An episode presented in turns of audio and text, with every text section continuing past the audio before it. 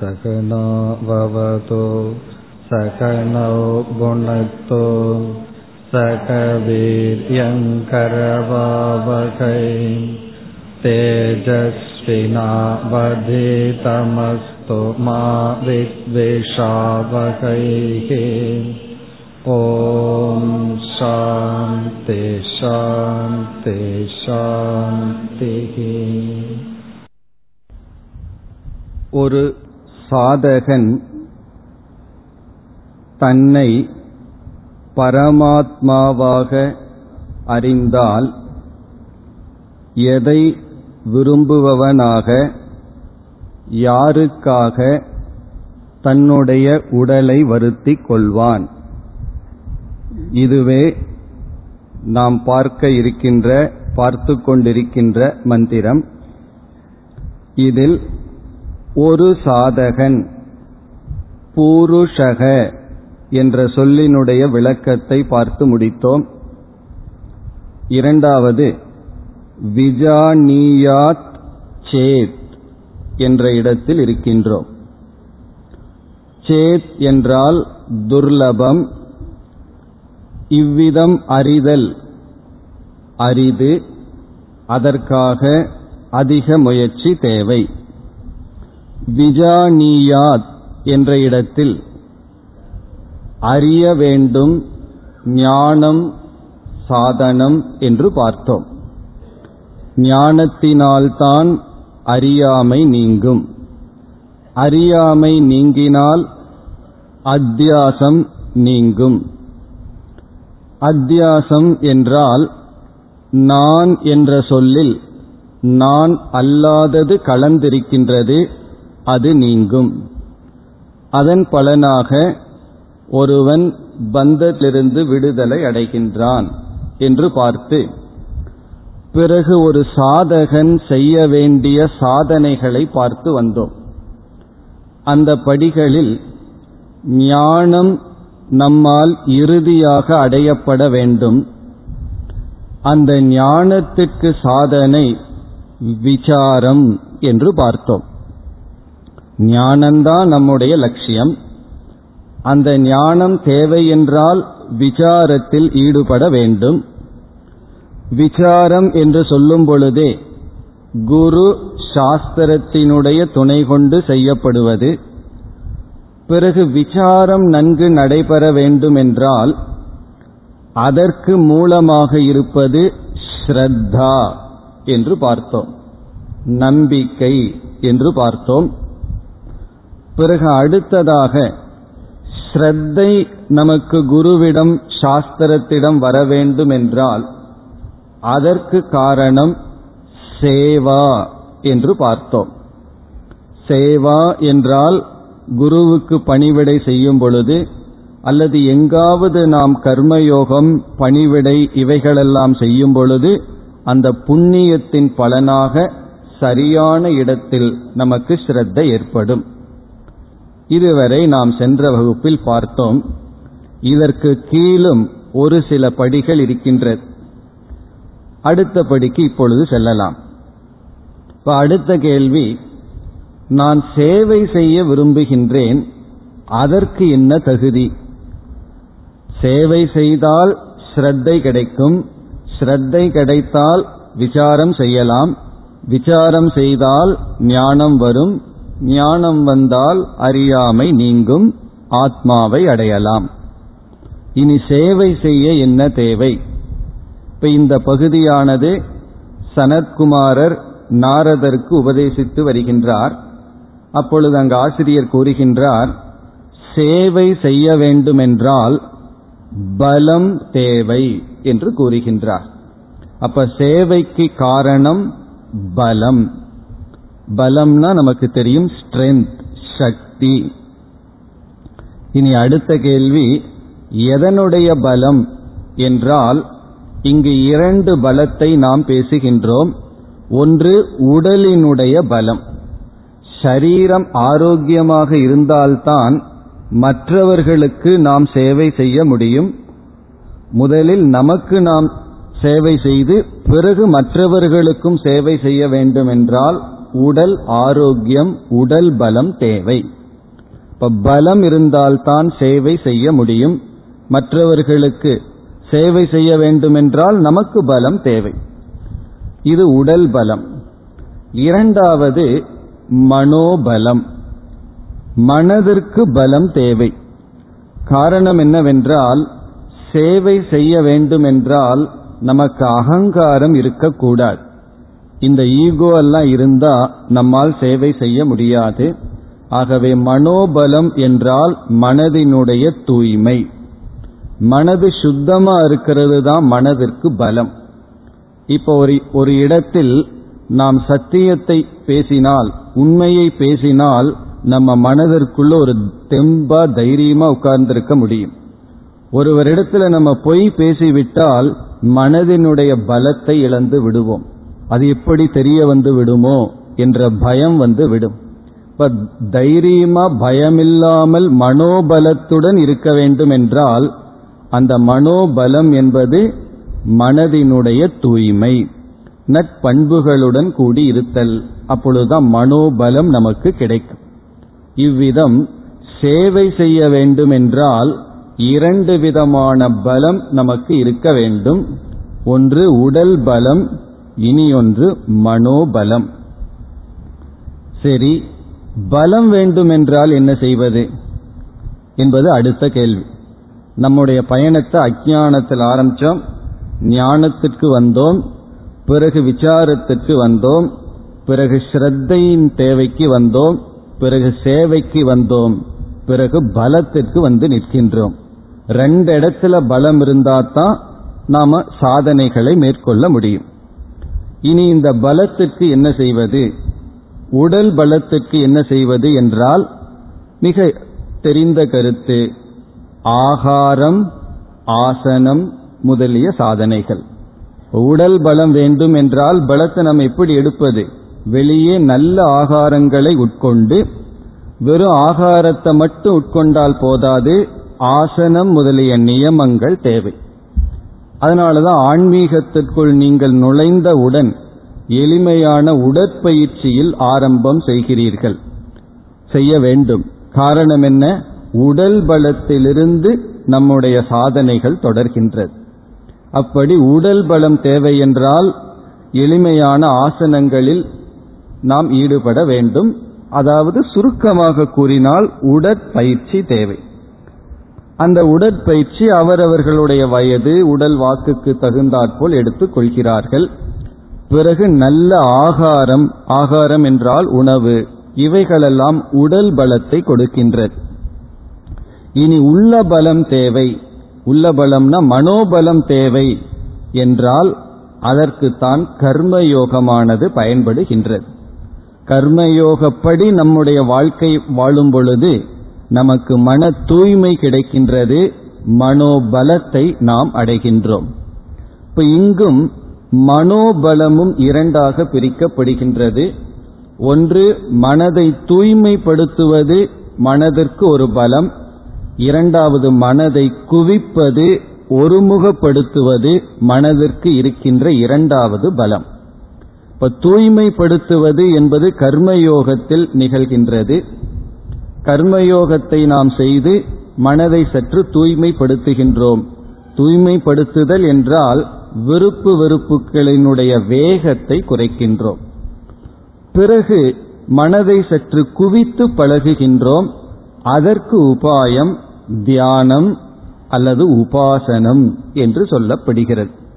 ஆகவே கர்மயோகம் உபாசனை.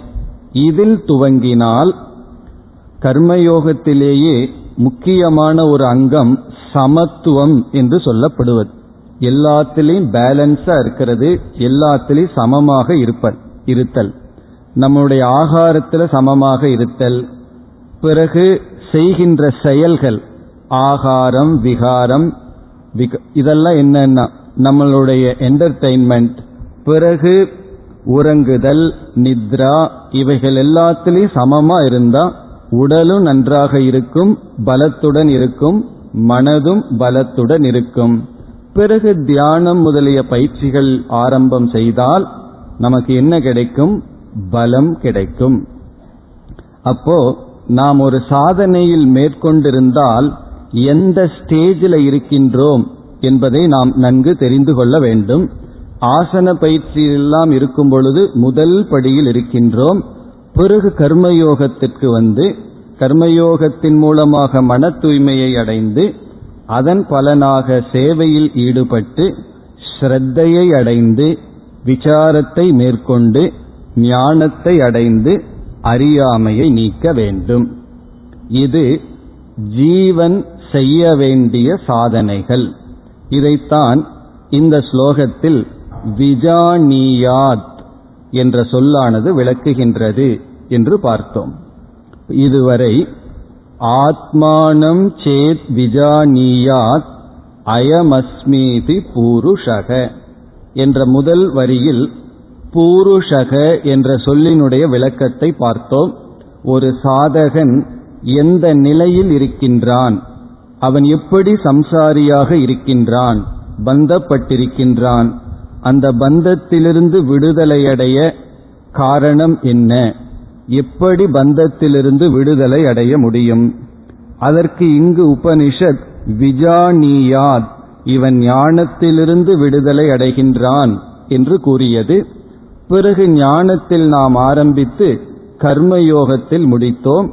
அப்படி கர்மயோகத்தில் ஆரம்பித்து ஞானம் வரை பயணம் செய்வதுதான் ஒரு சாதகன் மேற்கொள்கின்ற ஆன்மீக பயணம். இனி நாம் அடுத்த சொல்லினுடைய விசாரத்திற்கு செல்கின்றோம். ஸ்லோகத்தினுடைய முதல் வரியில் மீண்டும் அயம் அஸ்மி இதி அந்த பகுதிக்கு வருகின்றோம். ஆத்மானம் என்றால் தன்னை. ஒரு சாதகன் ஆத்மானம் தன்னை அயம் அஸ்மி பரமாத்மாவாக இருக்கின்றேன் தன்னை பரமாத்மாவாக இருக்கின்றேன் இதி என்று அறிவானாகில். அறிவானாகில்ங்கிறத நம்ம பார்த்து முடிச்சிட்டோம். விஜானியாத். இனி அடுத்த நம்முடைய விசாரம் ஆத்மானம் என்ற சொல். ஆத்மானம் என்றால் தன்னை. ஆகவே இப்பொழுது நாம் எந்த சொல்லினுடைய விசாரத்திற்கு செல்கின்றோம்? இந்த ஸ்லோகத்தில் இருக்கின்ற முதல் சொல்லுக்கான விளக்கத்திற்கு செல்கின்றோம். ஆத்மானம். ஒருவன் தன்னை எப்படி அறிய வேண்டும்? அயம் அஸ்மி இதி. இந்த பரமாத்மாவாக இருக்கின்றேன் என்று அறிய வேண்டும். இப்பொழுது ஆத்ம விசாரத்திற்கு நாம் செல்கின்றோம். இப்ப நம்ம படிப்படிய பார்த்தோம். ஞானத்திற்கு தேவை விசாரம் விசாரத்திற்கு தேவை ஸ்ரத்தை என்றெல்லாம் பார்த்தோம். இப்ப நம்ம செய்வது எந்த சாதனை? எந்த படியில் இருக்கின்றோம் என்றால் ஞானத்திற்கு ஒரு ஸ்டெப் முன்னாடி இருக்கிற பகுதியில் இருக்கின்றோம். அதாவது விசாரத்தில் இருக்கின்றோம். அந்த விசாரத்தை இப்பொழுது ஆரம்பம் செய்யலாம். ஆகவே இப்பொழுது நம்முடைய விசாரம் ஆத்ம விசாரம் தன்னை பற்றிய விசாரம். நான் நான் என்ற சொல்லை நாம் பயன்படுத்தி கொண்டு வருகின்றோம். நான்கிற சொல்லி எல்லாத்துக்கும் தெரியும் நான் நான் சொல்லிக் கொண்டு வருகின்றோம். இந்த சொல்லில் ஒரு குழப்பம் இருக்கின்றது. அது வந்து முதல் கருத்து. இந்த நான்கிற சொல்லிலேயே ஒரு தவறு இருக்கின்றது அல்லது குழப்பம் இருக்கின்றது. எப்படி குழப்பம் இருக்கின்றது என்றால் இப்போ ஒருவரிடம் ஒருவருடைய வீட்டினுடைய விலாசத்தை கேட்கிறோம் அவர் வந்து ஒரு அட்ரஸ சொல்றார். திடீர்னு அஞ்சு நிமிஷம் கழிச்சு வேறொரு அட்ரஸ சொல்றார். இப்படி ஒரு ஒரு இடத்தை பற்றிய அறிவில் பல கருத்துக்களை மாறி மாறி சொல்கின்றார் என்று வைத்துக்கொண்டால் நாம என்ன புரிஞ்சுக்குவோம்? விலாசத்தினுடைய விஷயத்தில் அவருக்கு ஏதோ தெளிவில்லை குழப்பம் இருக்கின்றது. காரணம் என்னன்னா ஒன்றை அவர் சொல்லவில்லை. மாறி மாறி சொல்லுகின்றார். அல்லது ட்ரெயினுடைய டைமை கேட்டா ஒன்பது மணிங்கிறார் எட்டரைங்கிறார் ஒன்பதரைன்னு சொல்றார். இதிலிருந்து என்ன தெரிகின்றது? அவர் ஒன்றை சொல்லவில்லை பலதை சொல்கின்றார்ங்கிறதிலிருந்து அங்கு ஏதோ குழப்பம் இருக்கின்றது தெளிவில்லை என்பதை அறிகின்றோம். அதே போலதான் இந்த நான்கிற விஷயத்திலையும் நாம குழம்பி குழம்பி பேசிக்கொண்டு இருக்கின்றோம் அது எப்படி என்றால் நம்ம வந்து பணத்தை சம்பாரிச்சு ஒரு வீடு கட்டுறோம். அதை என்ன சொல்லுவோம்? மற்றவர்களுக்கு அந்த வீட்டை எப்படி அறிமுகப்படுத்துவோம்? இது என்னுடைய வீடு அப்படின்னு சொல்லுவோம். அல்லது ஒரு வாகனத்தை வாங்கியிருந்தோம்னா இது என்னுடைய வாகனம்னு சொல்லுவோம். ஆனா எப்பொழுதும் அந்த வீட்டை காட்டி இது நான் அப்படின்னு சொல்லுவோமா? இதுதான் நான் சொல்ல மாட்டோம். அல்லது ஒரு வாகனத்தை காட்டி இது நான் அப்படின்னு சொல்ல மாட்டோம். பிறகு என்னன்னு சொல்லுவோம்? இது என்னுடையது என்று தான் சொல்லுவோம். இதிலிருந்து என்ன தெரிகிறது?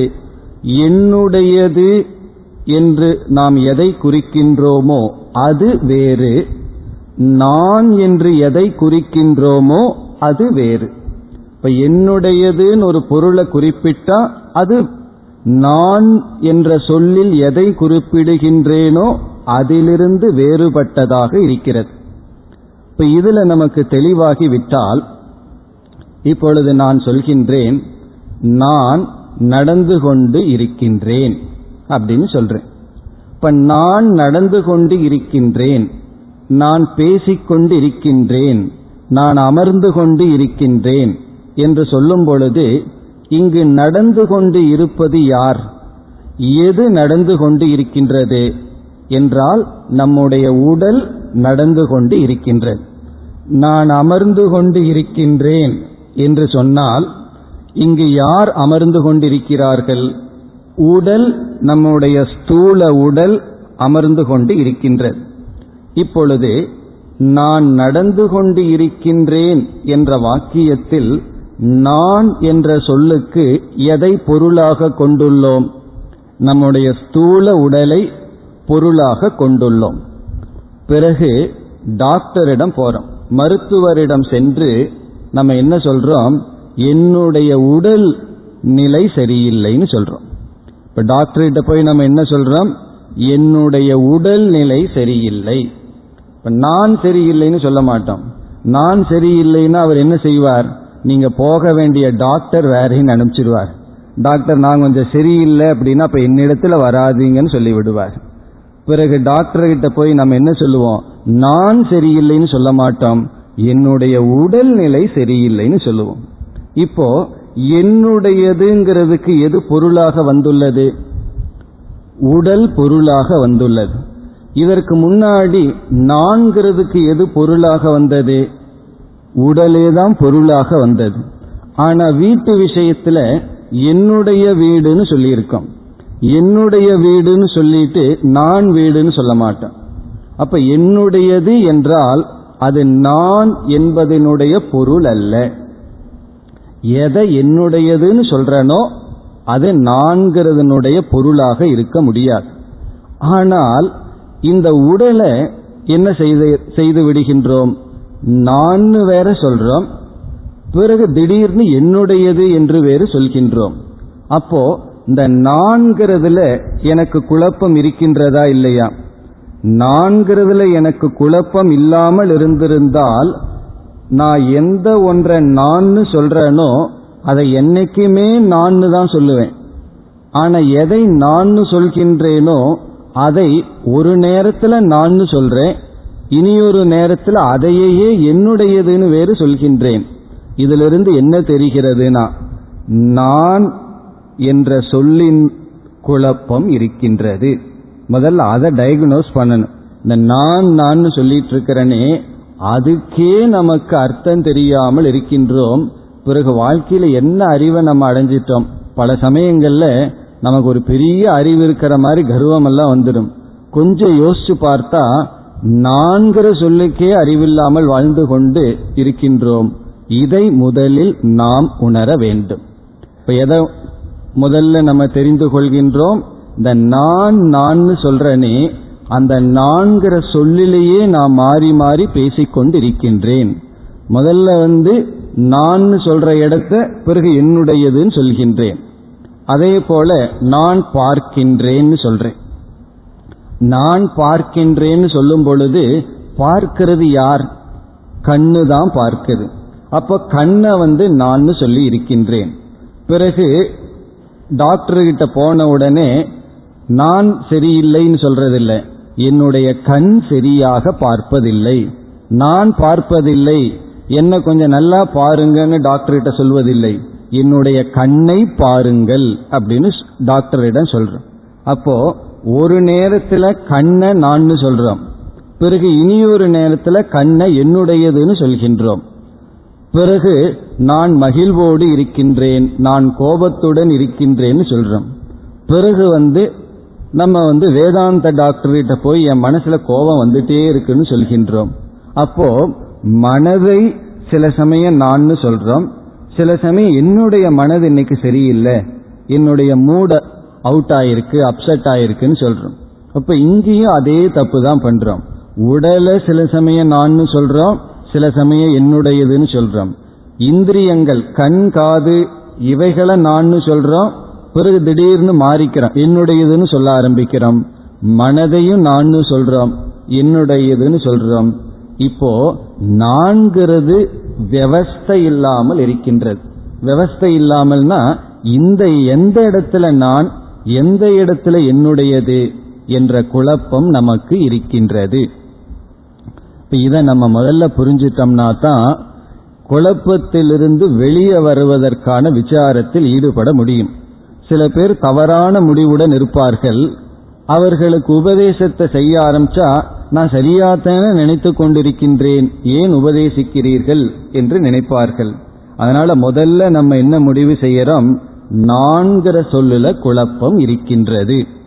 இனி அந்த குழப்பத்தை நீக்க விசாரத்துக்குள் செல்லலாம். இப்ப நான் நான் சொல்லிக் கொண்டு வர்றமே அந்த நான் என்பதற்குள் இரண்டு அம்சங்கள் இருக்கின்றது. இரண்டு தத்துவங்கள் அல்லது கூறுகளினுடைய சேர்க்கை தான் நான் சொல்றோம்.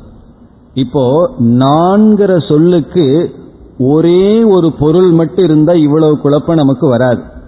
இந்த நான்கிறதுக்குள்ள ஒரு பொருளுக்கு மேல ஒரு பொருள் கலந்து விட்டதுனால தான் மாறி மாறி சொல்லிக் கொண்டு இருக்கின்றோம். அந்த கலந்த பொருள் ஒன்று பிறகு இருக்கின்ற ஒரிஜினலா இருக்கிற பொருள் ஒன்று என்று இரண்டு பொருள்களினுடைய சேர்க்கைதான் நான் என்ற சொல்லில் இப்பொழுது இருக்கின்றது. இப்ப நாம எப்பொழுதெல்லாம் நான் நான் சொல்றோமோ அதுக்குள்ள ரெண்டு பொருள் கலந்திருக்கின்றது. அது எப்படின்னு சொன்னா இந்த பச்சடின்னு சொல்லுவோம். அப்படின்னு சொன்னா என்ன அர்த்தம்? ஒரே ஒரு சொல்லுதான். அதுக்குள்ள என்ன இருக்குன்னா பல காய்கறிகள் கலந்திருக்கின்றது. பல காய்கறிகள் கலந்த ஒரு தத்துவத்தை நாம ஒரே ஒரு சொல்லுல சொல்றோம். பச்சடின்னு சொன்னா அது என்ன இருக்குன்னா பல காய்கறிகள் கலந்திருக்கின்றது. அதே போல நான்கிறது ஒரு விதமான பச்சடி தான். அதுல வந்து சிலதெல்லாம் கலந்து விட்டல் அதனாலதான் நம்ம மாறி மாறி சொல்லிக் கொண்டு இருக்கின்றோம் இனி அடுத்தது எந்த இரண்டு கலந்திருக்கின்றது? அந்த கலந்த இரண்டுக்கு இரண்டு பெயர் இப்பொழுது கொடுக்கலாம். முதல் ஏதோ ரெண்டு பொருள் கலந்திருக்கு. இந்த ரெண்டு பொருளினுடைய கலவையத்தான் நம்ம சேர்த்து நான் நான் சொல்லிக் கொண்டு இருக்கின்றோம். அந்த இரண்டு பொருள்களுக்கான பெயர் ஒன்று ஆத்மா என்று சாஸ்திரம் அழைக்கின்றது. அந்த நான்கிற சொல்லுக்குள் இருக்கின்ற பொருள் ஒரு பொருளை ஆத்மா என்று அழைக்கின்றது. இந்த ஆத்மான என்னன்னு நாம் விசாரம் செய்ய போகின்றோம். அதனுடைய இலக்கணத்தை எல்லாம் நாம் பார்க்க போகின்றோம். இப்பொழுது வெறும் சொல்லைத்தான் அறிமுகப்படுத்துகின்றோம். இனி அடுத்தது ஒன்று ஆத்மா இனி இரண்டாவது என்ன என்றால் நமக்கு அதிகமான புதிய புதிய சொற்களை அறிமுகப்படுத்தி குழப்ப வேண்டாம்னு சொல்லி இந்த ஆத்மா அல்லாதது இரண்டாவது. இந்த இரண்டாவது என்னங்கிறதுக்கு ரொம்ப சுலபமான பதில் ஒன்று ஆத்மா. ஆத்மா இருக்கு நான்கிற சொல்லுக்குள்ள. இனி ஒன்று ஆத்மாவுக்கு அல்லாதது. ஆத்மாவுக்கு அல்லாதத சமஸ்கிருதத்தில் கூறினால் அனாத்மா என்று சொல்லப்படுகிறது. அனாத்மா என்றால் ஆத்மாவுக்கு அல்லாதது. இப்ப இந்த ரெண்டினுடைய சேர்க்கை தான் நான் நான் என்ற சொல்லில் இருக்கின்றது. இப்ப நான் நான் சொல்லும் பொழுது அதுக்குள்ள ரெண்டு இருக்கு. ஒன்று ஆத்மா இனி ஒன்று அனாத்மா. இப்ப நம்ம என்ன செய்தாகணும்? இந்த அனாத்மாக்கள் என்னென்ன விதத்தில் அனாத்மா இருக்கு? அந்த ஆத்மாவினுடைய தன்மை என்ன? அது எப்படி கலந்திருக்கு? எப்படி நம்ம பிரிக்கணும்? பிரிச்சதுக்கு அப்புறம் ரொம்ப முக்கியமான விஷயம் இதுல நான்கிறத எங்க சேர்த்தனும் இந்த ரெண்டையும் சேர்த்து வச்சுக்கலாமா? அல்லது பிரிக்கலாமா? என்ன பண்ணணுங்கிறதா இப்பொழுது நம்முடைய விசாரம். இப்ப நான்கிறதுக்குள்ள என்ன இருக்கின்றது? ஆத்மா பிளஸ் அனாத்மா. ஆத்மாவும் அனாத்மாவும் சேர்ந்த சேர்க்கையத்தான் நான் நான் சொல்லிக் கொண்டு இருக்கின்றோம் இனி நம்ம அனாத்மாவுக்கு செல்லலாம். ஆத்மாவை பத்தி பிறகு பார்க்கலாம். என்ன என்னைக்குமே தெரிஞ்சதிலிருந்து தான் தெரியாததுக்கு போக முடியும். அப்படி நமக்கு தெரிஞ்சதிலிருந்து விசாரத்தை ஆரம்பிப்போம். இந்த ஆத்மாங்கிறத தற்காலிகமா விட்டு வைப்போம். இந்த ஆத்மாங்கிற பகுதியை விட்டுட்டு அனாத்மாங்கிற பகுதிக்கு வரலாம். அப்படி வந்தால் இந்த அனாத்மாவுக்கு இனி ஒரு சொல் எதை நம்ம அனாத்மான்னு சொல்கின்றோம் என்றால் உடலை அனாத்மா என்று சொல்கின்றோம். உடலுக்கு சமஸ்கிருதத்தில் தேகம் அல்லது ஷரீரம். இந்த ஷரீரம் இங்கு அனாத்மா என்று சொல்லப்படுகிறது. ஷரீரம்னா உடல் பாடி. அனாத்மாங்கிறதுக்கு இனியொரு பொருளும் உண்டு. என்ன பொருள்னா நம்ம பார்க்கிற பொருள் அனைத்தும் அனாத்மா தான் இந்த உலகமே அனாத்மான்னு சொல்றோம். இந்த உலகத்துல எவைகளையெல்லாம் நம்ம பார்க்கிறோமோ அவைகளையும் அனாத்மான்னு சொல்றோம். இந்த இடத்துல நம்ம உடல்னு பொருளை எடுத்து கொள்ளலாம். இப்ப இந்த உடல் என்பது அனாத்மா ஆத்மா என்பது ஆத்மா. அது என்னன்னு பிறகுதான பார்க்க போகின்றோம். அப்போ நான்கிற சொல்லுக்குள்ள என்ன கலந்திருக்கின்றது? ஆத்மாவும் உடலும் கலந்திருக்கின்றது. சரி இந்த உடல் எவ்வளவு உடல் கலந்திருக்கின்றது என்றால் நம்முடைய சாஸ்திரத்தில் இந்த உடல் மூன்றாக பிரிக்கப்படுகின்றது. நமக்கு மூன்று உடல்கள் இருக்கின்றது என்று சாஸ்திரம் கூறுகின்றது. முதல் உடல் நாம பார்த்து அனுபவிக்கின்ற இந்த உடல் இது மிக மிக தெளிவாக இருக்கிறதுனால ஒரு உருவத்துடன் இருப்பதனால இந்த உடலை சாஸ்திரம் ஸ்தூல சரீரம் என்று அழைக்கின்றது. ஸ்தூல சரீரம்னா பார்த்து அனுபவிக்கக்கூடிய தொட்டு உணரக்கூடிய இந்த உடல். அப்ப முதல் அனாத்மா. இப்ப அனாத்மாவே மூணு ஆயாச்சு முதல்ல வெறும் அனாத்மான்னு பார்த்தோம். அனாத்மா இஸ் ஈக்குவல் டு ஷரீரம் உடல்னு பார்த்தோம். இந்த உடலை இப்ப மூன்றாக பிரிக்கின்றோம். அந்த அதுல முதல் வரியில் முதல் உடலாக இருப்பது இப்ப நாம் பார்த்து அனுபவிக்கின்ற இந்த ஸ்தூல சரீரம் ஸ்தூல உடல். பிறகு இரண்டாவது நம்முடைய மனம். நம்முடைய மனம் வந்து நமக்கு இருக்கின்ற இரண்டாவது உடல். ஆனா அந்த உடலை தான் நான் பார்க்கவில்லையே மனதைத்தான் நான் பார்க்கவில்லையே என்றால் அதனாலதான் அந்த இரண்டாவது உடலுக்கு சாஸ்திரம் கொடுக்கின்ற பெயர் சூக்ம சரீரம். சூக்மம்னா கண்ணுக்கு தெரியாது நம்ம பார்க்க முடியாது. அப்படி சூக்ம சரீரம். இப்ப சூக்ம சரீரம்ங்கிறது நம்முடைய மனம். ஸ்தூல சரீரம்ங்கிறது பார்த்து அனுபவிக்கின்ற நம்முடைய உடல்.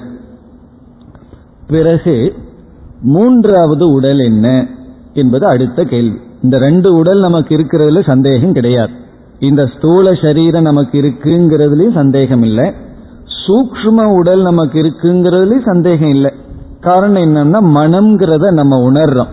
நம்ம பார்க்காட்டியும் நம்ம இடத்துல மனம் என்று ஒன்று இருக்கிறது என்று தெரிகிறது. இனி மூன்றாவது உடல் என்ன? ஒரு பொருள் உற்பத்தி ஆக வேண்டும் என்றால் அது மூன்று ஸ்டேஜில் தான் உற்பத்தி ஆகும். எந்த பொருளுமே தோன்ற வேண்டும் என்றால் அதற்கு பல படிகள் இருக்கின்றது. மூன்று ஸ்டேஜ் இருக்கு. அது எப்படி என்றால் காரண நிலையில் இருக்கும் பிறகு சூக்ஷ்மமான நிலைக்கு வரும் பிறகு ஸ்தூலமான நிலைக்கு வரும். அல்லது இனியும் நம்ம எளிமையா புரிந்து கொள்ள வேண்டும் என்றால் காரண நிலையிலிருந்து பிறகு படிப்படியாக தோன்றும். ஒரு மரம் வர வேண்டும் என்றால் அது விதை ரூபமாக இருக்கும் பிறகு அப்படியே செடியாக மரமாக வளரும். ஒருவர் வந்து பானையை உருவாக்க வேண்டும் என்றால் அல்லது ஒரு ஓவியத்தை வரைய வேண்டும் என்றால் முதலில் அவர் மனதிற்குள் சூக்ஷ்மமாக வரைந்து விடுவார். பிறகு மனதுக்குள் இருக்கின்றது பிறகு வெளியே தெரியும். அதே போல எந்த ஒன்றினுடைய தோற்றத்திற்கும் இரண்டு நிலை இருக்கின்றது. தோன்றிய நிலை தோன்றிய நிலைக்கு வியக்தம் என்று சொல்வார்கள். வியக்தம்னா வெளிப்பட்ட நிலை. அது தோன்றா நிலையிலிருந்து தோன்றிய நிலைக்கு வரும். அந்த தோன்றா நிலையை வந்து காரண அவஸ்தை என்று சொல்வோம். இப்ப வந்து ஒரு பெரிய மரத்தை பார்க்கிறோம். அந்த மரமானது விதைக்குள் எப்படி இருந்தது? காரண அவஸ்தையில் இருந்தது. நியதியை பின்பற்றினால் நமக்கு ஸ்தூலமான உடல் தோன்றி இருக்கிறது. பிறகு சூக்ஷ்மமான உடலும் தோன்றி இருக்கின்றது. இப்படி இரண்டு உடல்கள் தோன்ற வேண்டும் என்றால் இந்த இரண்டு உடல்கள் காரண நிலையில் இருந்துதான் தோன்றியிருக்க வேண்டும். ஏன்னா எந்த ஒன்றினுடைய தோற்றமும் காரண நிலையிலிருந்துதான் அது சூக்ஷ்மமாக ஸ்தூலமாக வெளிப்படும். அப்படி பார்க்கையில் நமக்கு இப்பொழுது இரண்டு உடல்கள் இருக்கின்றது. இந்த பார்த்து அனுபவிக்கின்ற உடல் பிறகு சூக்ஷ்மமான உடல். இது காரண நிலையிலிருந்துதான் வர வேண்டும். அந்த காரண நிலையில் இருக்கின்ற உடலுக்கு சாஸ்திரம் காரண சரீரம் என்று அழைக்கின்றது. இப்ப காரண சரீரம் என்றால் நம்முடைய சூக்ம சரீரமும் ஸ்தூல சரீரமும் விதை போல் இருந்த நிலை. நம்ம ஒரு விதை போல ஒரு நிலையில இருந்திருக்கோம். அதுதான் பிறகு சூக்ம சரீரமாக ஸ்தூல சரீரமாக வடிவெடுத்திருக்கின்றது. அதற்கு பெயர் காரண சரீரம். இந்த காரண சரீரத்தில் விகல்பங்கள் வேற்றுமைகள் எல்லாம் நமக்கு தெரியாது. காரணம் என்ன? அது காரணமாக இருப்பதனால். இப்ப மேலும் காரண சரீரத்தை பிறகு பார்க்கலாம். இப்படி காரண சரீரம் சூக்ம சரீரம் ஸ்தூல சரீரம் என்று மூன்று சரீரங்கள் சேர்ந்து அனாத்மா என்று இங்கு அழைக்கின்றோம். இப்போ நாம செய்யற தப்பு எப்படிங்கிறது புரியும். இப்ப நான் சொல்லும் பொழுது சில சமயங்கள்ல ஸ்தூல சரீரத்தை நான் சொல்றோம். பிறகு திடீர்னு சூக்ம சரீரத்துல போய் நான் அமர்ந்து கொண்டு ஸ்தூல சரீரத்தை என்னுடையதுன்னு சொல்கின்றது. பிறகு ஸ்தூல சூக்ம சரீரத்திலேயே வேறொரு இடத்துல அமர்ந்து கொண்டு இனியொரு பகுதியான சூக்ம சரீரத்தை என்ன சொல்கிறது? என்னுடையதுன்னு சொல்கின்றது. இவ்விதம் இந்த நான் வந்து நமக்குள் விளையாடி கொண்டு இருக்கின்றது திடீர் திடீர்னு மாறிக்கொண்டே இருக்கின்றது. ஒரு இடத்துல நான் சொல்லும் இனி ஒரு இடத்துல அமர்ந்து கொண்டு அதை என்னுடையதுன்னு சொல்லும். இப்படி மாறிக்கொண்டே இருக்கின்றது. இந்த மூன்று இடத்துல தான் மாறும். இதுக்கு மேல போகாது. இதுக்கு மேல போச்சுன்னா அந்த நான் என்னுடையதுன்னு தான் போகும். என்னுடைய தாய் என்னுடைய தந்தை என்னுடைய மகன் என்னுடைய மகள்னு தான் போகும். ஆனா இந்த உடல் வரைக்கும் நான்கிறது போய் போய் வந்து கொண்டு இருக்கும் இந்த மூன்று சரீரத்துல நான் ஓடிக்கொண்டே இருக்கின்றது மாறி மாறி போய்கொண்டு இருக்கின்றது. இப்போ இந்த மூன்று சரீரத்தை அனாத்மான்னு பார்த்தோம். இதையெல்லாம் என்ன பண்றதுன்னு பிறகு பார்க்க போறோம். இப்ப என்னென்ன இருக்கு நம்ம கண்ணு முன்னாடி என்னென்ன மெட்டீரியல் இருக்குன்னு பார்த்துட்டு அதை நம்ம என்ன பண்ணணுங்கிறதா முக்கியம். அதை பிறகு பார்ப்போம். என்ன பண்ணணுங்கிறதுக்கு முன்னாடி நம்ம முன்னாடி என்ன இருக்குன்னு தெரிந்து கொள்ள வேண்டும். இப்ப மிக சுருக்கமாக இந்த ஸ்தூல சரீரத்தினுடைய தன்மையை பார்ப்போம். ஏன்னா அதனுடைய தன்மையை பார்த்தா தான் இந்த நான்கிறத அங்க வைக்கலாமா வேண்டாமான்னு முடிவு செய்யலாம். நான்கிறது அங்க வைக்கிறதுக்கு அதுக்கு தகுதி இருக்கா இல்லையான்னு முடிவு செய்ய முடியும். அப்படி இந்த ஸ்தூல உடலினுடைய தன்மையை பார்க்கலாம். இதனுடைய முதல் தன்மை நம்ம எல்லோருக்கும் தெரிந்ததுதான் நம்ம ஸ்தூல சரீரம் எதனால் ஆக்கப்பட்டது? இதனுடைய மெட்டீரியல் என்ன? இது எதனால் ஆக்கப்பட்டது என்றால் பஞ்ச பூதைகி கிருதம். நம்ம வெளியே பார்க்கிற அஞ்சு பூதங்களினுடைய சேர்க்கை தான் நம்முடைய இந்த ஸ்தூல சரீரம்.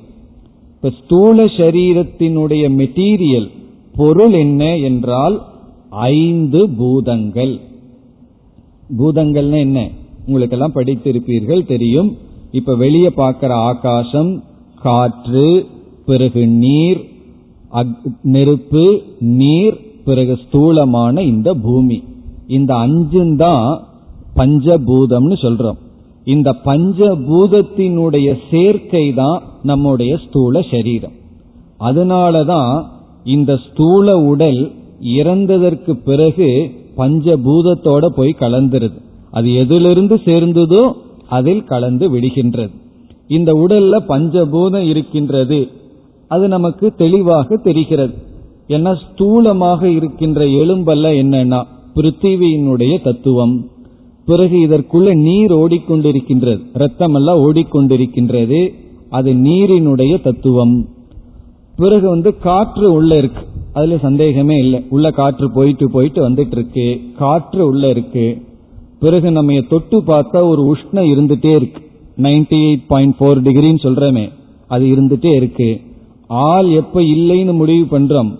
உடல் குளிர்ச்சி அடைஞ்சிடுதுன்னா அங்க ஜீவன் இல்லைன்னு முடிவு பண்றோம். இப்ப நமக்குள்ள ஒரு டெம்பரேச்சர் இருந்துட்டே இருக்கு உஷ்ணம் இருக்கு.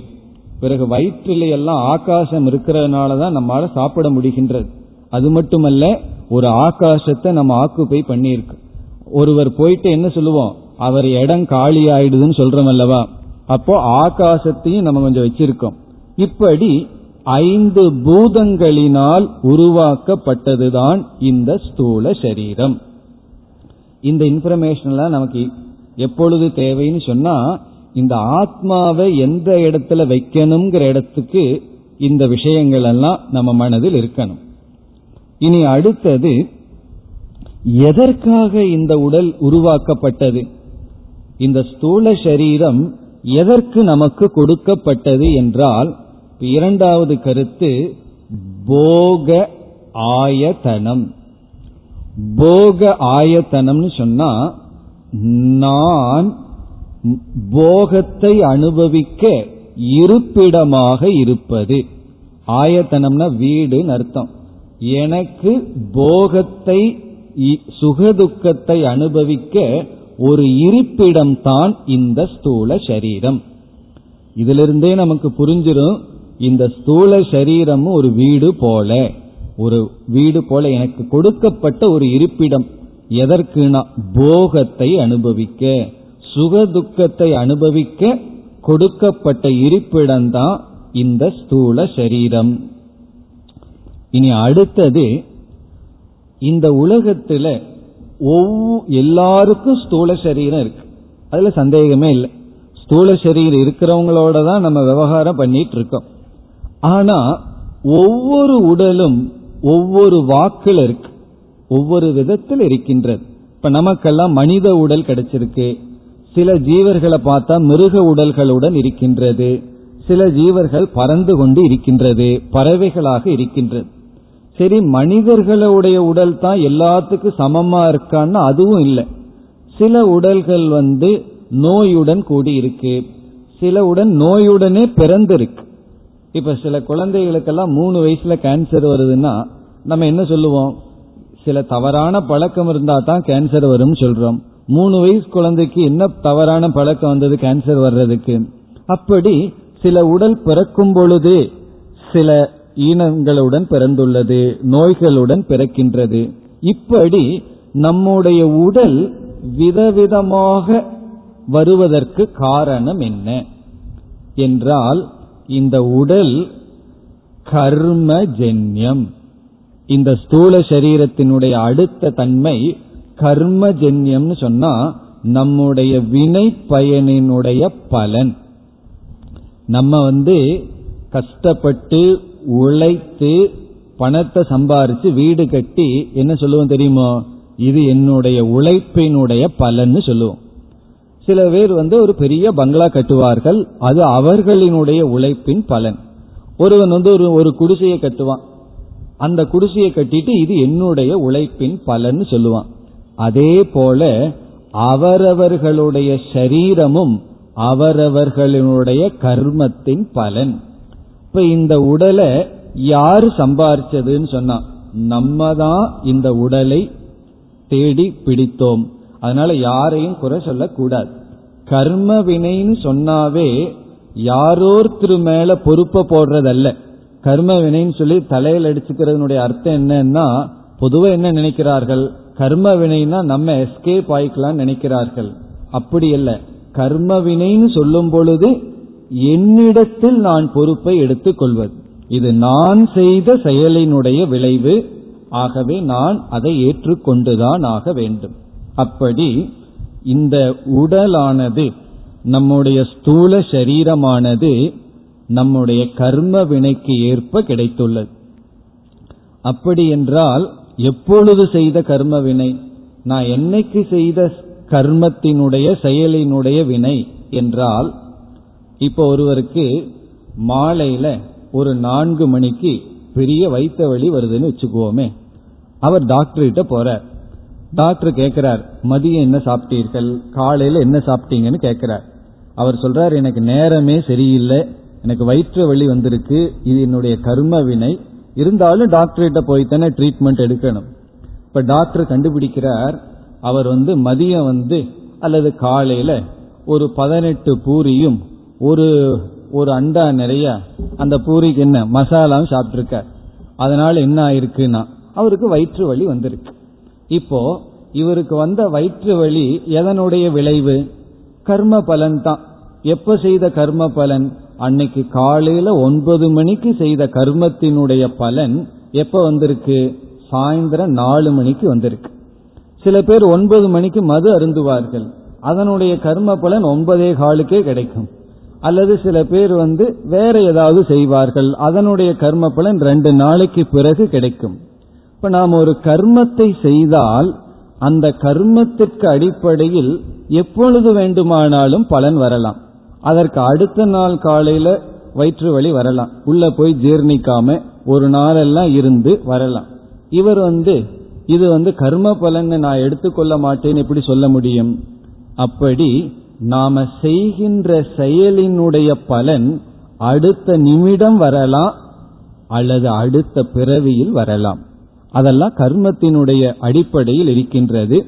இவ்விதம் இந்த உடல் இப்படி எனக்கு இருக்க நான் எப்ப செய்த கர்ம பலனை இந்த பிறவியில நம்ம சாப்பிட்டு வாழ்ந்தது நம்ம செய்த பயிற்சி நாம உட்கொண்ட ஆகாரம் இதனுடைய அடிப்படையில் இருக்கு. இப்பவே நல்லா சாப்பிட்டு தேவையில்லாம பொருள்களை எல்லாம் உட்கொண்டு உடற்பயிற்சி செய்யாமல் உடலுக்கு எவ்வளவு நோயை வர வைக்க முடியுமோ வர வச்சுட்டு போன விரைவில செஞ்ச கர்மத்தினுடைய பலனை அனுபவிக்கிறேன்னு சொல்லலாம். சொல்லி என்ன பிரயோஜனம்? அதுக்கு போன பிறவிக்கு போக வேண்டாம். இந்த பிறவியிலேயே நம்ம செய்தது. ஆனா சிலதெல்லாம் சில அங்க ஈனத்துடன் பிறந்திருந்தா அதற்கு நம்ம பொறுப்பல்ல. இந்த பிறவியில செய்தது பொறுப்பல்ல. இதற்கு முன் செய்ததனுடைய பலன் எப்படி இருந்தாலும் அவரவர்களுக்கு கிடைத்த உடல் அவரவர்கள் ஈட்டியது.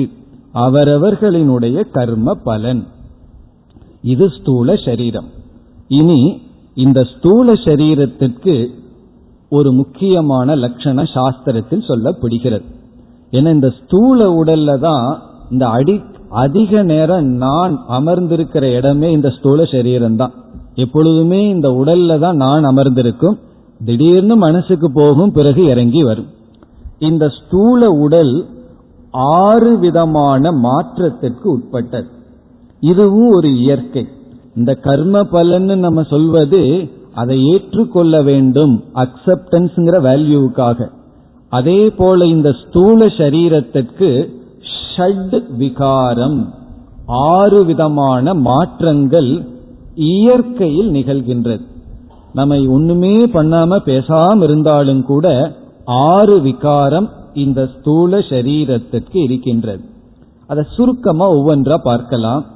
முதல் மாற்றம் அஸ்தி என்று சொல்வது. அஸ்தி என்றால் கர்ப்பத்தில் இருத்தல். கர்ப்ப பையில வந்து இந்த ஸ்தூல உடல் இருக்கின்றது. பிறகு இந்த ஸ்தூல உடலுக்கு வருகின்ற இரண்டாவது மாற்றம் ஜாயதே. ஜாயதே என்றால் பிறத்தல் பர்த் பிறக்கின்றது. அந்த அஸ்திங்கிறத காரண நிலைன்னு சொல்லலாம். ஸ்தூல சரீரத்துக்கு காரண நிலை அஸ்தி இருக்கின்றது. அஸ்தினா எலும்புன்னு அர்த்தம் அல்ல அது வேற அஸ்தி. இது அஸ்தினா எக்ஸிஸ்டன்ஸ் காரண நிலையில் கர்ப்ப வாசத்தில் இருத்தல். இரண்டாவது ஜாயதே பிறத்தல். பிறந்தது என்ன செய்கின்றது? வளர்கின்றது. அது மூன்றாவது வர்த்ததே. வர்த்ததே என்றால் வளர்தல். இந்த ஸ்தூல சரீரம் வளர்கின்றது. பிறக்கும் பொழுது மேக்சிமம் மூணு கிலோ இருப்போம். பிறகு அப்படியே வளர்ந்து கொண்டே வருகின்றோம். அது வளர்தல். இந்த வளர்தல் எவ்வளவு நாள் நடைபெற்று கொண்டிருக்கின்றது? அப்படியே சில பேர் நெடு நெடுன்னு வளர்ந்துட்டு போவார்கள். ஒரு ஸ்டேஜுக்கு மேல அந்த வளர்ச்சி நின்றுவிடும். அதற்கு மேல் அப்படியே வளர்ந்துட்டே போனா என்ன ஆகிறது? அப்போ ஒரு வளர்ச்சி நிற்க வேண்டும். மூன்றாவதற்கு பிறகு விபரி நமதே விபரி நமதேனா மாற்றங்கள். சேஞ்ச் மாற்றங்கள். வளர்ச்சி நின்று விடுகின்றது மாற்றங்கள் உடலில் நிகழ்கின்றது. அதுக்கப்புறம் புதிய குரோத் கிடையாது ஆனா மாற்றங்கள். இப்ப முதல் அஸ்தி இருத்தல் இரண்டாவது பிறத்தல் ஜாயதே மூன்றாவது வர்த்ததே. வர்த்ததே என்றால் வளர்தல் நான்காவது விபரி நமதே மாற்றத்தை அடைதல். இப்படியே மாற்றத்தை அடைஞ்சிட்டே இருக்குமானா ஒரு காலத்துல அதனுடைய சக்தியை இழந்து கொண்டே வரும். கொஞ்ச நாள் நல்ல மாற்றத்தை அடையும் பிறகு அந்த மாற்றத்தில் ஒரு வீழ்ச்சி ஏற்படும். வயதாக ஆக இப்ப ஐந்தாவது அபக்ஷீயதே. அபக்ஷீயதே என்றால் தேய்தல் தேய்ந்து கொண்டே வரும். அதெல்லாம் நமக்கு தேயும் பொழுதுதான் தெரியும். பகவான் வந்து முட்டியை கொடுத்திருக்கார். அங்கங்க ஜாயிண்ட கொடுத்திருக்கார். அதெல்லாம் தேஞ்சு போச்சு. எலும்பெல்லாம் சொல்லுவார்கள் தேஞ்சு போச்சு தேஞ்சு போச்சுன்னு டாக்டர் சொல்வார்கள் அப்பொழுதுதான் நமக்கு தெரியும். இது தேய்தலுக்கு உட்பட்டு இருக்கின்றது அப்படியே தேஞ்சு போகும். எந்த ஒரு பொருளை பயன்படுத்தினாலும் எவ்வளவு நாள் அப்படியே இருக்கும்? கொஞ்ச நாள் ஆனா தேஞ்சிடும் என்னதான் கார் வாங்கி புதிய டயர் போட்டாலும் எவ்வளவு நாள் இருக்குன்னா கொஞ்ச நாள் டயர் தேஞ்சு போறது போல நம்ம அங்கங்கள் எல்லாம் தேய்ந்து கொண்டே வரும். எவ்வளவு நாள் தேஞ்சிட்டு இருக்குன்னா ஒரு ஸ்டேஜ் வரைக்கும். இப்ப கடைசி மாற்றம் வினஷ்யதி மரணம். மரணம்னா நாசத்தை அடைதல். அந்த உடல் அந்த ஃபார்ம்ல இருக்காது. அது நாசம். இதெல்லாம் எதனுடைய தன்மை?